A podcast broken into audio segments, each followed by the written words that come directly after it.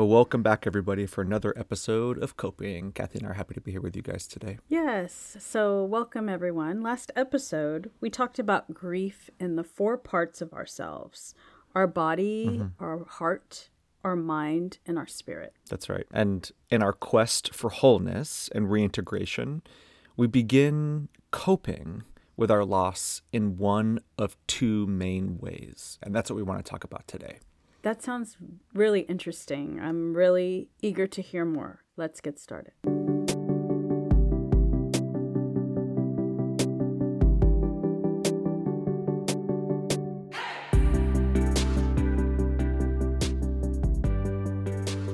So, you mentioned that we often cope with our loss in one of two ways. Can you explain more? Yeah. So, uh, in my work with families and individuals at end of life, I have begun to realize that there's two main coping strategies when it comes to talking about our grief. There are two types of grievers. The first are the stuffers. Hmm. The stuffers are those that hold their grief inside. Now, they do this for all sorts of reasons, but some of the reasons I've heard include it's too painful to talk about. I'm afraid if I start, I'm not going to be able to stop talking about mm-hmm. it. Mm-hmm. In my culture, my family, my religion, expressing emotion is frowned upon. And of course, there's those social stigmas like men don't cry, or I'm trying to hold it all together and be strong for my family. Mm-hmm. See, the, the main obstacle for stuffers, their tendency is to internalize their loss through silence, hoping to digest their pain. In mm-hmm. other words, if I hold in my pain, I can hold myself together. And of course, when it comes to grieving, this can be very counterproductive. That sounds exactly like me. I know that I always go inward when I'm dealing with anything, mm-hmm. but when there's a loss, since my brain is in overdrive, mm-hmm. trying to figure out how to cope and Right. find a way to move forward, um, I am what you just said, attempting to uh, digest my pain Right. and um, and manage How- it, right? and you, manage it. you, You're showing your strength through what you can handle. sure. Um, But the challenge with that is that uh, grief needs to be processed. So would you say would you say that you're a stuffer too? Oh, that's a good question. Yeah, and actually, I am not a stuffer. I'm the other kind of griever. So hmm. the second kind of griever are the sharers, right? So you're a stuffer, but I'm mm-hmm. actually a sharer. So the sharer expresses their grief any chance that they can get. Mm-hmm. And they do this for all sorts of reasons.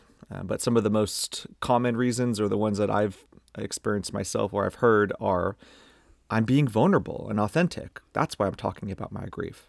Or I don't want to be superficial. That's why I talk about the hard things. Or I like connecting with people. We should all talk about this stuff more often. Mm-hmm. Or sharing my story makes me feel less alone. You see, the main obstacle and tendency for sharers is to externalize their loss through story, hoping to diffuse the pain. Mm-hmm. In other words, if I get my pain out, I can get back to myself. So, where you see the main tendency of stuffers is to utilize silence um, and hoping that they can digest the pain, it's the sharer who tries to externalize their loss through story, hoping to diffuse the pain. What we need to move away from is the silence or the story, move away from trying to digest or diffuse, and try to rethink about how we can process our grief. Right, but what I don't understand the question is what's wrong with sharing your story? Isn't that what the whole goal would be? That's a great question. There's nothing wrong with sharing your story, but we all know those people who um, share the same story over and over and over again, especially as it's related to somebody um, that they've lost or something that they've lost or a change that's happened in their life. Um, we refer to these people as being story stuck. I think we've all been there in our lives, though there may be something in our life right now that we're story stuck in. Um, and what happens is that we're telling the story again and again, feeling the emotions, the highs and lows of the experience, but not processing the underlying pain and the trauma that that story caused in our lives mm. and the identity shift that's come from that loss.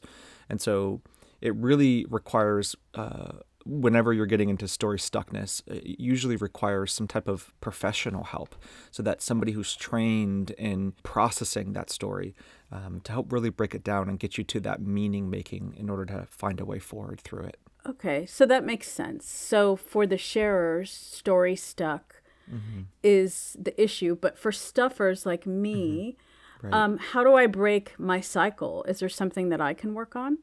Yeah, so I think it's really just about building a practice of externalizing that pain. And a, few simple ways to do that is through journaling. Um, oftentimes, the stuffers are naturally introverted. Um, and so, journaling is a practice that doesn't feel so uh, daunting and overwhelming to talk about your feelings. You get to process through writing. Mm-hmm. I think also uh, stuffers can practice externalizing that loss through um, sharing with a, a trusted friend, um, inviting mm them to coffee or you know a phone call, um, just to say, hey, I want to share this thing going on with you. I just need you to listen. Mm-hmm. I'm not mm-hmm. asking for advice or for help. I just want to take some time to share with you what's on my heart today. And I'm not even sure exactly what I'm feeling or how I'm doing. I just want to tell you what's on my mind and have a space to do that. And I know that you're a safe person who could hold that space with me. So I think whether with a trusted friend or in a journal, or um, if you feel like um, you've attempted those two things and you're still feeling a little bit stuck or feeling um, silent, um, you know, reaching out for some therapeutic help might be might also be wise as well. Wow, that's really helpful. And so, just to clarify, the what are the two main ways of processing again? The two tendencies of grief really are the stuffing and the sharing. Is it a possibility to be a blend of both? Oh, absolutely. Yeah, this is actually one of the most common questions that we get when we do um, when we include this in a grief workshop. There's times in your life that you um, may be stuffing. There may be other times in your life, uh, other types of losses that you share. And there may even be uh, some spaces in your life that you feel comfortable sharing and other spaces where you decide to stuff. And that's natural. That's helpful. And so remind me what is the practice I can use as a stuffer? So, as a stuffer, the tendency is to internalize. And so the practice is to externalize. So, what you want to try to do is get the story out. And you can do that mm-hmm. through journaling, talking with a trusted friend, or speaking to a, a therapist or a counselor, somebody who can walk you through that mm-hmm. story. And then for sharers like you? So, yeah, so for folks like me, we must seek ways to focus on our pain rather than the story so that we might begin to process the loss. So, sharers can also utilize journaling, and instead of journaling the story, we can hone in on mm-hmm. the pain, hone in on the loss, hone in on the change that's occurring. So, what I recommend for uh, sharers is to move away from narrative journaling and start doing bullet point journaling. And mm-hmm. what I mm-hmm. would like for sharers to do in their journaling is to use a list in order to identify the list of losses that have occurred. That's going to help us focus in on the pain behind the story rather than just the narrative that can uh, keep us stuck. Yeah, exactly. Um, it, it's going to actually help us feel less stuck um, because we're moving away from that, that story stuckness. Well, Kevin, this was all super, super helpful as we think about the ways that we process our grief. I'm wondering as we end our conversation if we could all just pause for a moment and ask themselves this question Are you a stuffer? Are you a sharer?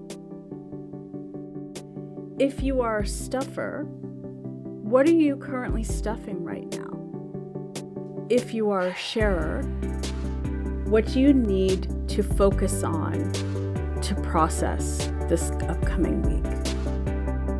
So, whatever you may be coping with.